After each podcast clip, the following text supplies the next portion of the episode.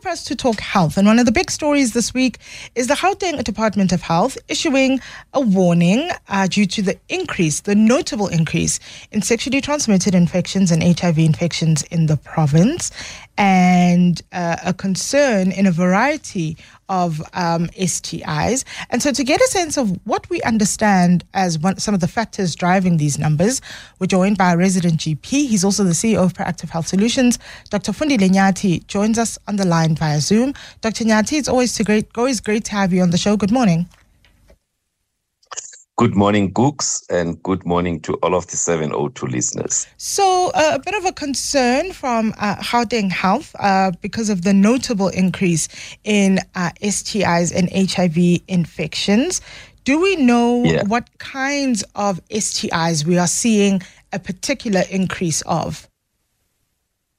Well, um, Gugs, uh, you, you're very right. Um, you know, if one looks just uh, in the last let's say 20 years, especially since the height of HIV and AIDS in the early 2000s, a lot of you know resources were thrown into ensuring you know improvement in in in in uh, in prevention of STIs of sexually transmitted infections.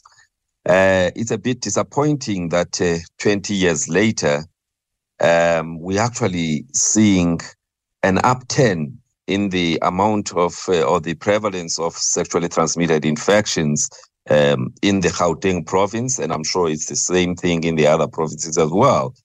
Um, you know, it's it's really really concerning. And um, just to recap for people who don't understand or know what sexually transmitted infections are, these are infections that are passed from one person to the other through unprotected sexual intercourse. And there's different types of these infections. There are those, um, you know, that cause discharges like gonorrhea and chlamydia. Uh, so a person would typically, especially a male, have difficulty in passing urine or pain in passing urine and a discharge. Uh, nowadays, they are referred to, you know, um, as uh, male urethritis uh, syndrome, MUS but there are also those that don't necessarily cause discharges, but they cause sores uh, on the genitalia, male or female genitalia. And herpes is one of those. Syphilis is one of those. And there's another one called chancroid that causes painful sores as well. But there are others that actually go into the blood system. HIV is one of those. Uh, but also syphilis uh, can also get into the blood system and cause uh, serious problems. And there are others that are actually precursors to cancers, like you know uh, HPV. Um, that leads to cervical cancer. So there's lots of different types of these STIs. What they are highlighting at the GP uh, Department of Health is the rise in the urethritis, uh, gonorrhea, and chlamydia uh, infections amongst males. Um, and obviously the discharges, you know, they also affect the females, um, but also a rise in syphilis. And what is more worrying amongst pregnant women. Now, those are the ones that they, they have flagged, but generally, uh, there's a rise in HIV, there's a rise in STIs in general. Mm. And uh, some of the people who are presenting with these, especially those who are sex workers, they present with more than one of these. You know, somebody has got uh, gonorrhea. Uh, on the other side, they've got syphilis. On the other side, they've got, you know, HIV uh, as well. So it is a problem. And so, I mean, this concern, um, well, this uh, rise in syphilis infections among pregnant women in the province, um, what does this yeah. mean? Uh, what is the impact on the unborn babies? Um, it sounds quite serious. Should we be concerned? I think we must be concerned. you know, we must be concerned. And I think let's go back a bit, uh, Gugs. Uh, the key thing that is being found um, you know, in these uh, reports that have come out uh, from the Gauteng Department of Health, is that um, people are basically no longer using condoms to protect themselves um, against against STIs and obviously uh, pregnancies as well. All right. So uh, I think that is the thing. So amongst pregnant women, uh, the fact that um, a significant percentage of these pregnant women um, were found during the antenatal care to have syphilis. Um, it's a major problem because syphilis um, in a pregnant mom can actually be transmitted to the unborn baby. Um, you know, um, during pregnancy, during childbirth, um, and sometimes also through breastfeeding. So if somebody is pregnant and they've got syphilis, um, that can actually cause, you, you know, a miscarriage. Uh, that can can cause stillbirth, um, you know, and um, it can also cause a baby to be born with abnormalities of the brain, of the heart, and other organs. So that's where the problem is. So, and some of these babies, when they are born, uh, you know, the severity of the abnormalities that they have may actually be, uh, you know, uh, life-threatening. Uh, and so it is very, very serious that somebody is pregnant and they've got this. And early identification of this can be treated easily with penicillin injections, but it's unfortunate that uh, sometimes the presentation is late, mm-hmm. uh, and by that time, damage may already have happened to an unborn baby. Dr. Nyati, from the article, because this was a lead story in the Sowetan this week, they interviewed some yes. young people, um, and they yes. said that their concern was HIV, not other STIs, and also yes. that they, many of them were on PrEP um, and that was that seemed to be one of the factors that we rightly so because of the the huge impact that HIV has on the yeah. public healthcare system. Um, I think we still see about a thousand new infections a week in in young yeah. women.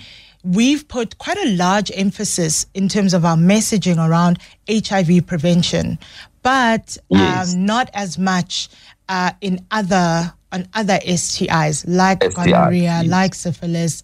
I mean, I only learned about HPV much later in high school, but by the time I'd gotten yeah. to high school, I was I knew exactly what HIV was, how it was transmitted, yeah. because I was in school, yeah. primary school in the early 90s, which was at the height of uh, the pandemic. Um, so have we? Yes, yes. So I guess the success of HIV messaging has almost been a disadvantage in that we haven't then prioritized the other STIs. Yeah, you you you're very right. Uh, you know, um, like you say, um, it has been hectic messaging around HIV, which is good. I mean, it's always been good.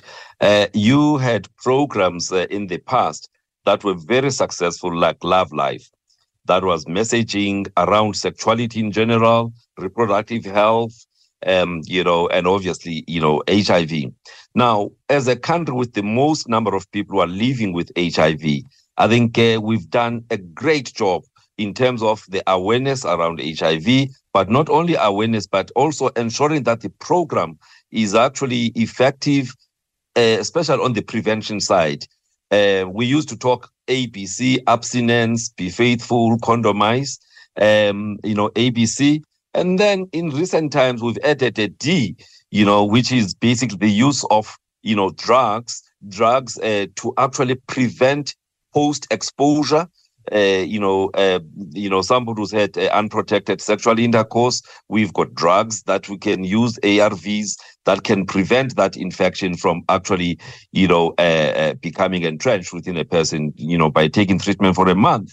But also, we've come up with something even, you know, better, uh, which is called pre-exposure prophylaxis for high-risk, you know, communities. So the program in South Africa for anti-HIV, you know, uh, program um, is actually successfully rolling out this pre-exposure uh, prophylaxis treatment and also post-exposure. Now, the success of that uh, in terms of preventing HIV has had an unintended consequence that people uh, you know, are now much more concerned about, you know, preventing HIV uh, when they've had unprotected intercourse or they think they might have unprotected intercourse like sex, uh, sex workers.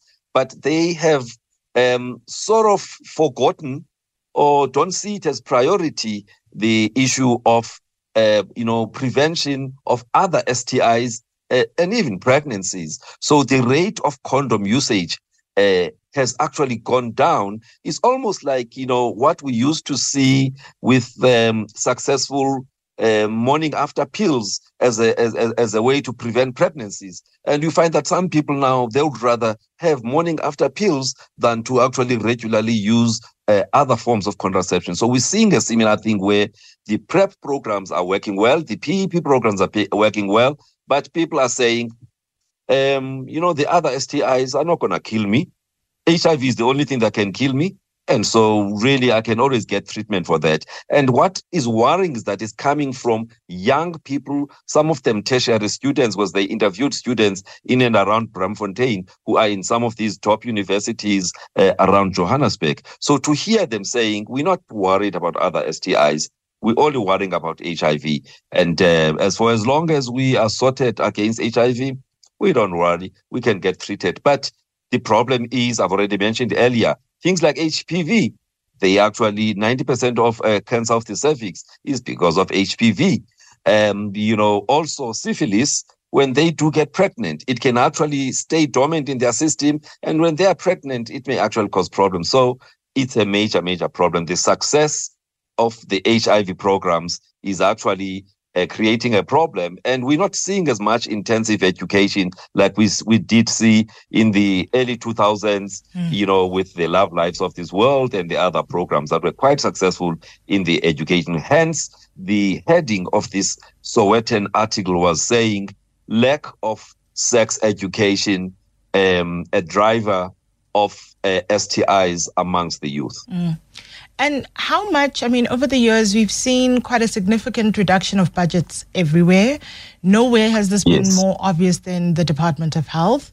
Um, where yes. I mean, all departments have had reductions, but how much has yes. this, you know, decline in public messaging, even in the funding of, you know, TV programs, the Soul Cities, the Soul Buddyz, etc., um, yes. has been because you know budgets have become smaller, and particularly post COVID, we even saw money that might have gone towards even HIV awareness go towards um, yeah. at the time because that was urgent COVID.